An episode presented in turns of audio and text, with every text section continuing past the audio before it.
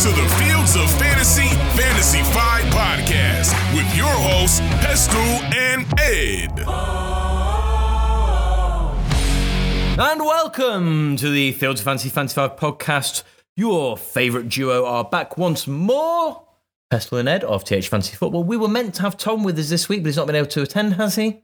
No, he had some pathetic excuse. I think he was having a succulent Chinese meal. uh, so he could not join Succulent us. Chinese meal. We love that. So, what a week week two was. Are we excited for week three? See if the Bengals can extend their losing streak. I'm not excited for that, but I am worried that might happen. But yeah, the weeks tick by quickly, don't you? And it's like so the the season runs away with you before you know it's January and it's all over and it's sad. So no, no, I'll, I'll, I'll not think like that. Thanks, Ed. It's not even Christmas yet. No. I mean, this week, uh, running back injuries hit us once more. The state of injuries, yes, from a fancy point of view, and that's what we're here to discuss, are inconvenient, but you've got to feel for some of the players that have lost From their season. point of view, yeah, just horrible, horrible injuries, especially Nick Chubb's.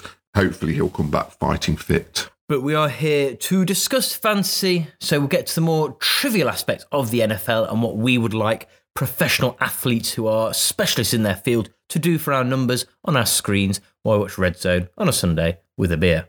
Should we get stuck in then? Yeah, what's up first? Plug and play QBs. So at the time of recording, we have no word on Anthony Richardson and his concussion protocol. From a Ravens point of view, it'd be quite handy if it's Gardner Minshew, makes it an easy game you'd like to think for the Ravens. But I so Minch- want don't to rule out see- Minshew magic. Oh, he loves being ruled out. I really want to see Anthony Richardson Lamar Jackson. Um, it'd be a fantastic spectacle to watch. But if you are in a pinch with your quarterbacks, Cousins has the Chargers and he's 84% rostered. Gino has the Panthers and he's 68% rostered. Bit of a bounce back for Gino last week, wasn't it? Yes, I mean, I think Gino's a very solid option, isn't he? Daniel Jones still only 62% rostered, but has the 49ers. We spoke about this on the Fields of Fantasy show. Someone else who I mentioned on the Fields of Fantasy show and has got to be considered, Mr. Sam Howell, only 22% rostered. And I said on the main show, I'm still not convinced, but the numbers say that I'm wrong.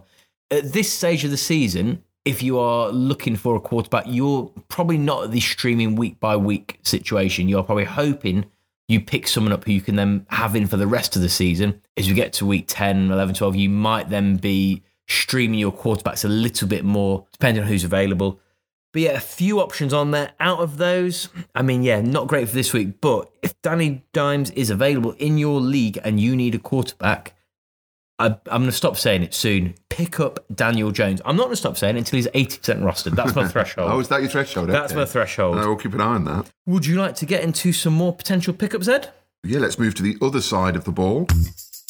Time to get defensive. So I'm going to begin by blowing my own trumpet, Mark. That's something that you're. you're no, no, you don't blow my trumpet. You blow your own trumpet. No. I've never blown your trumpet. Not, not once. uh, but last week, of the four defences that Oh, I. we're carrying on. We leave that in. yeah, I'm not, yeah, yeah, Okay, fair enough. I like that. I assume we were editing that bit. Continue. So, uh, of the four defences that I recommended you get on last week, all four had good weeks. One had a particularly spectacular week. Commanders 11 points, Colts 10 points, Browns 8 points, and the Steelers 29 points. And to be honest, I think any of those are decent defences to have going forward. The Steelers are still not rostered very highly, so I'd get on them if you can. Couple of options for you this week. First of all, have a look at the Patriots. They've showed flashes so far as a defense against two top tier offenses. Arguably the two best offenses in football at the moment, the Eagles and the Dolphins. And they've got a better matchup against a stuttering Jets offense this week. And they're still available in, in a number of leagues, the Patriots. They're, you know, obviously they had that mega year that we, we talk about, the, the year of folklore. But since then, they've not been quite at the same level, but maybe there's someone to pick up. And another defense to look at, if they're available and the Patriots aren't, is the Jags. They've had two really solid weeks, averaging 11 points in fantasy, and they fronted up well against Mahomes and co. in a surprisingly low scoring game. They match up against the 0 2 Texans, whose offense under CJ Stroud very much a work in progress. That's, that's very fair. Yeah, so Jags and Patriots, have a look. They might get you a few points on defense this week. Would you like to hear me do a little duet with Mr. Malcolm? I'm going to say tentatively yes.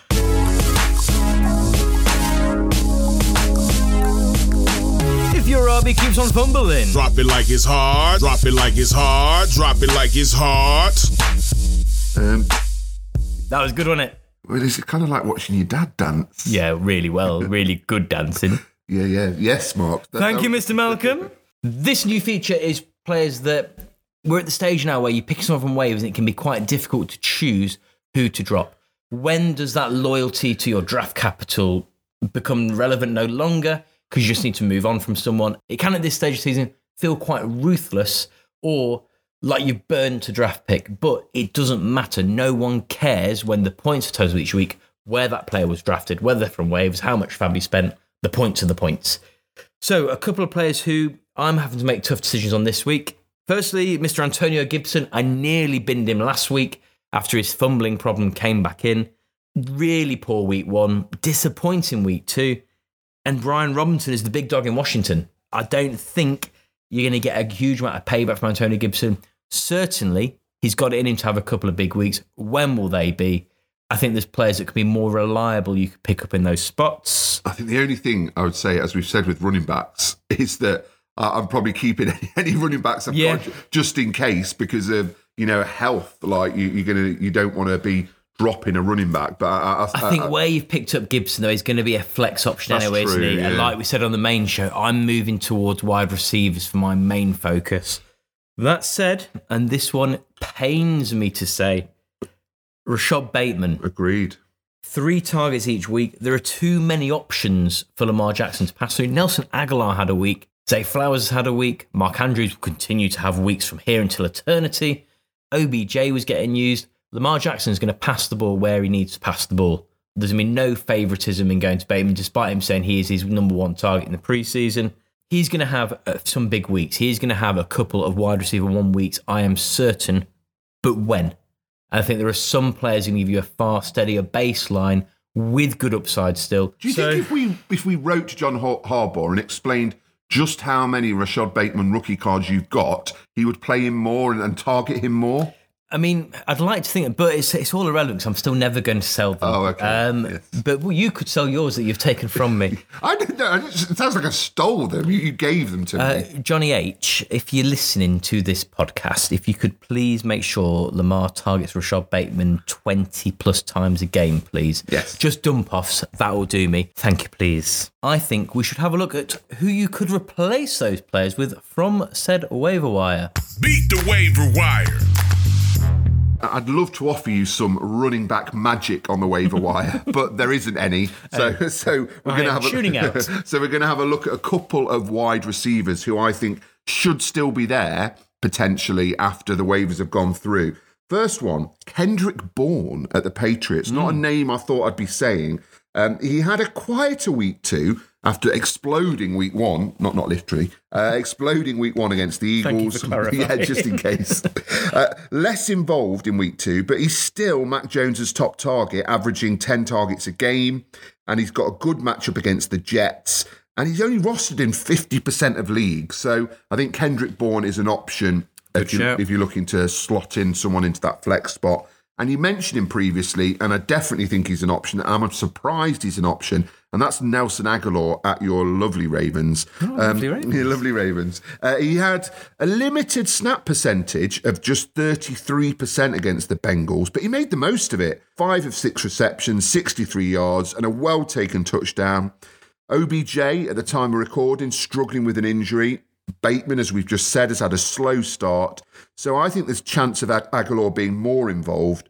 He's rostered in 0% of leagues. Ah, so readily available. Yeah, so he's readily available. And he, again, uh, a, another good matchup against a solid, if unspectacular, Colts defense. So I think, yeah, Kendrick Bourne and Nelson Agholor, if they're still available, then I think they'd be worth picking up and stashing on your bench. As Tom will be coming to the end of his succulent Chinese meal, it's time, Ed, for some democracy manifest. Put it to the vote. So last week's poll, we put out there the Team Ed versus Team Pestell, put a graphic out of our teams that we've drafted in our first fantasy props over on the main show. And you came out on top, Ed. I put the two polls side by side. So we had one on Twitter slash X, one on Instagram, and you came out as 62% favourite One of those votes was from me for my team. Uh, you know, full disclosure. My team, two of them for me. Our own account voted for me as well. Didn't quite work out. Okay. So maybe skewed somewhat. Um, so we shall see how that works over the course of the season. But this is one where we're genuinely quite interested not only to see the votes, but also to see some of the feedback. Very interesting. So if you get involved in the poll, please do get involved in some discussion as well. Something we've been seeing quite a bit of on social media. Lots of people put these things up for debate and consideration, and that is trade vetoes. Now, we are very much in the camp of a trade veto is only if there is clear and blatant collusion going on. If someone's just rubbish at fantasy football and does a rubbish trade, that's on them. But you should make sure you're in a league with people of the ability you want to play with. I think redraft's a bit different. Every so often you get a wild card in there. Dynasty leagues, you tend to have a steady baseline of people who know what they're doing. I also think it's only something that should be a commissioner decision. We co-commissioner all of our leagues, and we've sometimes when someone's come, gone, no, no, I wouldn't do it, but I'm not unhappy enough to turn it over. However, we've had loads of requests, haven't we, for that should be vetoed. That's one sided. And it's kind of one of those ongoing things, isn't it? as far as we're concerned, every single trade could be argued as being one sided. Yeah. On both sides. So beauty is in the eye of the beholder and all that. You don't know what needs that team has, etc., etc. So, yeah, veto potentially is an option if there's collusion. If you see someone has, and you know their mates, they're having a rubbish season. So if they're trading, I don't know, CMC and Mahomes for someone crap like Joe Mixon, Joe Burrow, the two Joes. hilarious. Yeah, The slow Joes. the slow Joes. So I don't know, Sam Howell and Brian Robinson. You, you know that's dodgy as anything, Yeah. and and that, that that person is clearly taking advantage. But I don't buy the veto because what was the comment you read this week on? It was well, I saw a really interesting one. So our poll is going to be should veto votes be standard place in leagues? So that that is out of the commissioner's hands and down to the group to decide. I saw a really interesting comment on where someone said veto votes are just a popularity contest for your league members. I think it's quite interesting. If someone's wound you up, you probably go, no, No. not having that. Or if you look at you've got that matchup and you think it benefits them, maybe you'll go the same way as well. We're coming from the commissioner's point of view.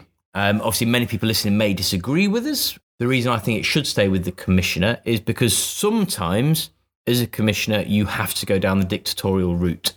No one wants to spend their Sunday morning arguing over whether a trade should be uh, should be vetoed or not. And sometimes, as commissioner, you need to go, no, this isn't happening. Done. Move on. People have entered your league and let you do that organisation admin. They let you do the draft order. They let you chase people up. They can let you make the decision when it comes down to it as well. However, that's the commissioner's point of view. So, to you, our millions and millions of listeners, what do you think? Do you think trade veto votes should be standard place in fantasy football leagues? And then for further discussion, what's your thought on vetoes in general? I think I'm happy with that, Ed, as a little show. Another little show in the book. Right, that is all from us. We shall see you after what will be, I'm sure, a very calm, serene, and predictable week three on the other side in week four. Malcolm, take us home. You have been listening to Pestell and Ed of TH Fantasy Football. For more content, follow TH underscore fantasy underscore NFL on Instagram and Twitter.